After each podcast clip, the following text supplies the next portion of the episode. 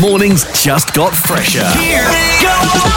The all new Mixed Breakfast Today's best music. with Aishah, RD, and Prem.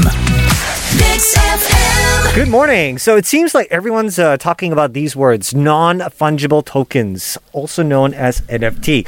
Now, the three of us in the studio, uh, we admit it, we're kind of dummies when it comes to NFTs. La. Yeah, and there's no harm in learning things that we don't understand, oh, yeah. right? So Okay. we're sharing this process with you too, you know. That's why this entire week we- we're going to be speaking to different people of the NFT industry, from artists to the bosses lah, to, To investors. Yeah. Yeah. So we caught up with Jeffrey Chiang over a Zoom call recently, who is from the USA. He's a partnership manager for JRNY Club NFT. Okay, so Jeffrey, you know what makes a good NFT? Because I've seen like a whole load of stuff, but I don't know. How do you know what's good? there's no real algorithm to it. I think like as long as you uh, everything makes sense, that's the most important thing. I think that it needs to have some utility, and utility is the main thing uh, about it. Is that once you get past the JPEG, you know that there is an underlying utility. That's why you see so many uh, large companies joining every day. So Okay, what do you mean by utility, Jeffrey? What what exactly is that? meaning like uh, i mean nfts are essentially just about the ownership right it's verified ownership on the blockchain so it, you know as long as the there's something tied to it you know uh, membership or um, access rights to certain things um, or maybe like for mcdonald's they'll do a membership where you know you get like a free burger every month Uh, we're just really curious as well because I would say since last year or maybe a year ago, since the pandemic started, that's only when we started hearing about NFT. So why a sudden big NFT community has just sprouted up? Do you know the reason why that's happening? I think part of it is, you know, part of it was the pandemic.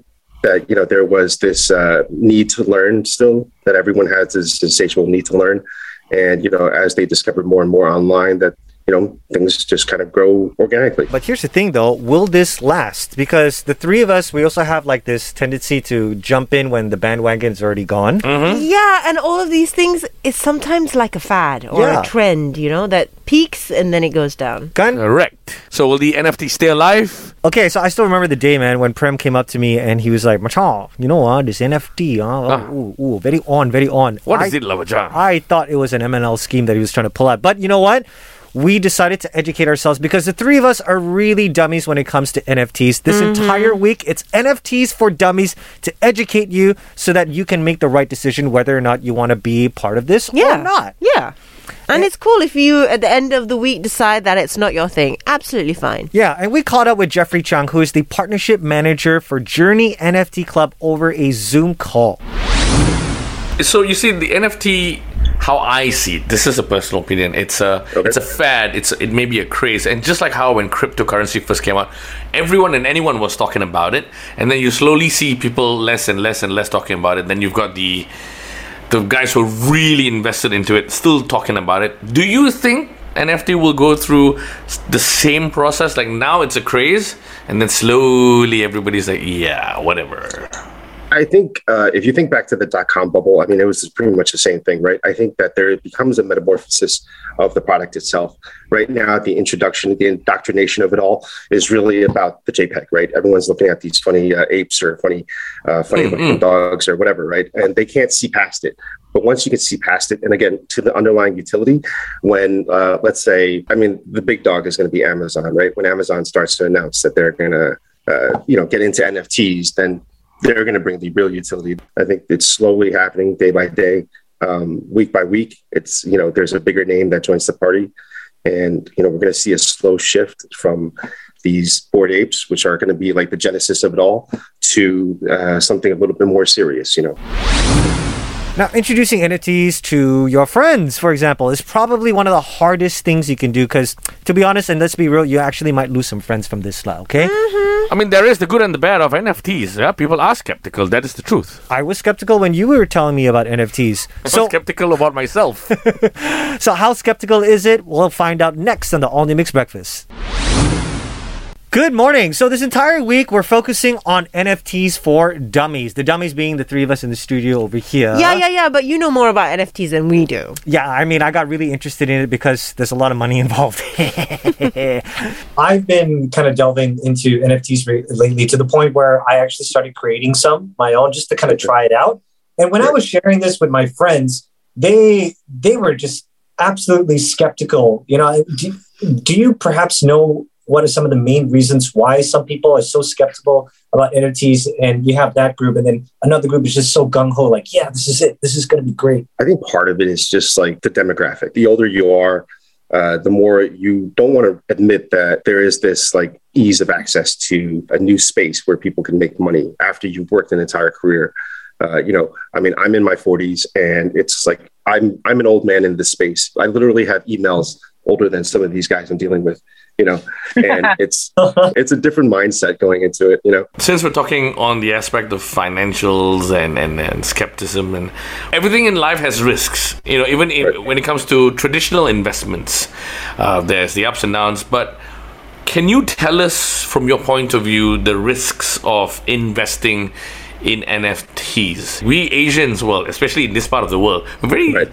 We're very suspicious. You know, we we use words like suspect on a daily basis. Like, hey, this NFT very suspect, bro. yeah. No, I get it. Like uh, my stepmom is actually Malaysian, and uh, oh, there you go. Oh, Okay. yeah so i have a half malaysian brother and sister so i do understand um, i think that there is risk you know it's a nascent space and that you know as uh, as with the crypto space the more adoption there is the harder it is for uh, i think the things to be manipulated from the outside i think that there's um, a double-edged sword to decentralization because once you have a space like this where it's not officially policed by anybody that there are a lot more scammers out there so it's really uh, upon everyone's own due diligence to make sure that you know everything is taken care of security wise on your end. You know, I think that if you just read up a little bit, there is a way to protect yourself. Um, unfortunately, everyone kind of you know it's almost like a rite of uh, rite of passage at this point. Everyone kind of gets scammed at some point in time, and you just really hope that when it happens to you, it's not it's not so heavy. Jeffrey, do you want to share what's maybe your uh, experience with getting scammed in the field? So at least we Yeah. can learn and we know what to avoid. yeah, I think you know it was like just being over anxious and seeing an opportunity and thinking like this is this is my end, and I just jumped at the opportunity without really looking into it, and I, you know, I Mm. lost a couple I lost a couple hundred bucks, but like A know. couple of hundred. Okay, yeah, that. It's it's tu- it, right. It's tuition well spent, right? Yeah. Like uh, I I gladly lose a couple hundred rather than some of these other horror stories I hear out there. Speaking about horror stories, right? How stable is NFTs? Is it as stable as Prem and Aishah's marriage? That's what we want to find out. Oh, yo. Okay? I know crypto and NFT are two different, very different markets, but crypto is very volatile. One day it's here, the other day it's right there in in the mm-hmm. sewers, right? Do you think NFT is like that? Because it seems pretty stable right now. Could it be and get as volatile as as crypto, or do you think it'd be like a stable because it's more art? as more people get into it, it's going to stabilize. You know, right now there's a decoupling. The volatility is a feature, not a exception, right? Um, this year, you know, alone, NFTs have stabilized a little bit. I think, you know, as it decouples a little bit more, uh, as more people get into it, and you see a lot more people getting in, I think, into NFTs this year than crypto, you're going to see diminishing returns as we go. Okay. right now, my understanding is just purely on, oh, you know what? NFT is just a form of digital art. Yeah. So that's my current level of understanding when it comes to that. And then it's just the realization that, you know, that's the fun part. That's maybe the introductory, the easiest way Mhm. for us to understand it. But the other levels beyond that, Yeah, there, there is there is uh, NFTs that are purely an art play, right? That is Mhm. either a digital artist or a physical artist turning from digital.